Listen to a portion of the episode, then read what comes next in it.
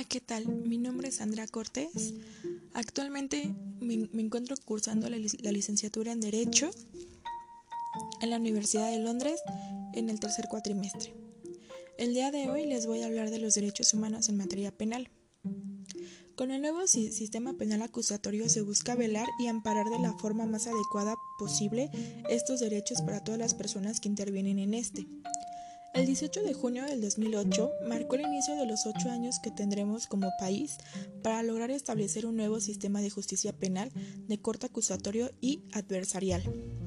Esta ruta deberá integrar diversos componentes como establecer toda la regularización secundaria, la capacitación y selección de nuevo personal, desarrollar mayor y mejorar infraestructura y generar nuevas prácticas entre todos los actores que intervendrán en el nuevo sistema penal.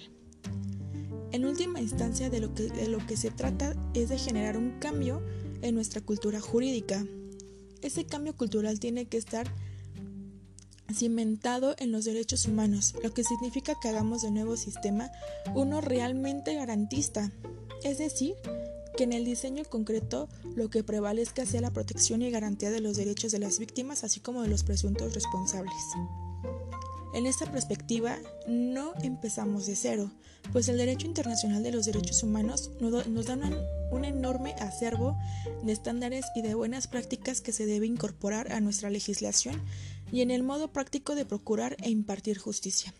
Cabe recordar que el Estado mexicano ha firmado y ratificado numerosos instrumentos internacionales de derechos humanos, lo que supone grandes compromisos que cumplir, crear un sistema garantista sería una forma de hacerlo.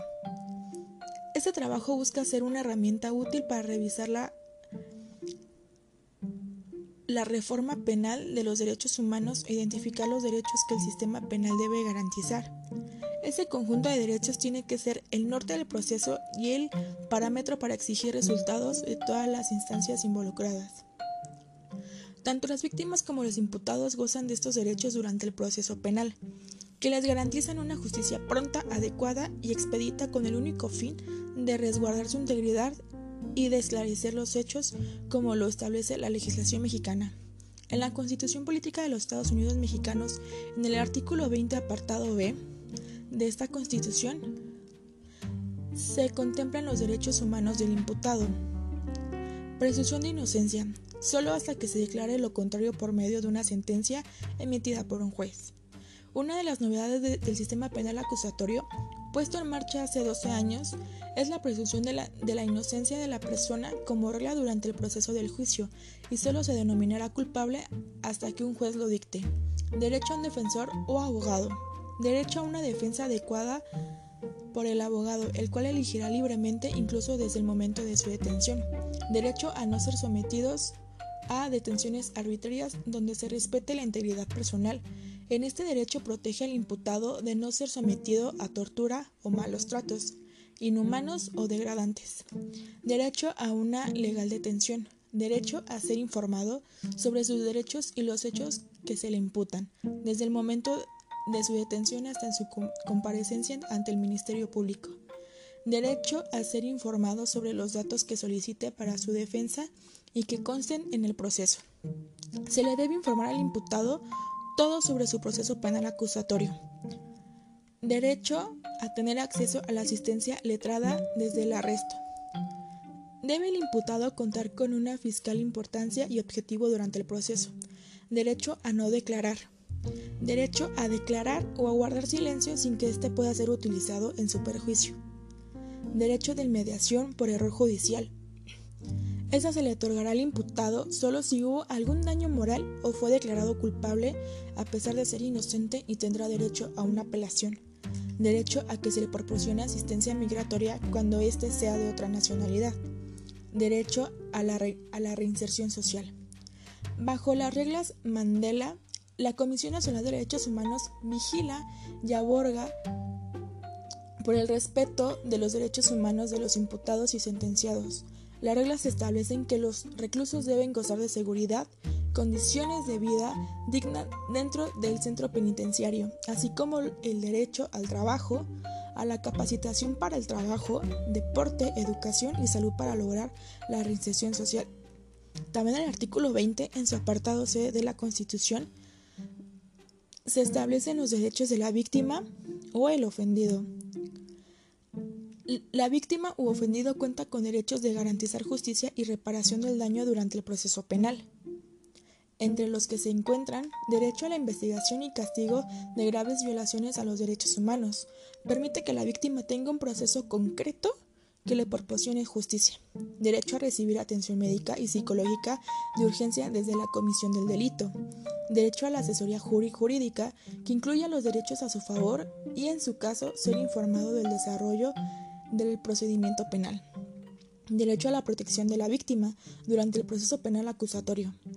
Ese derecho protege a la víctima contra los actos de intimidación y represalias a su persona y familiares.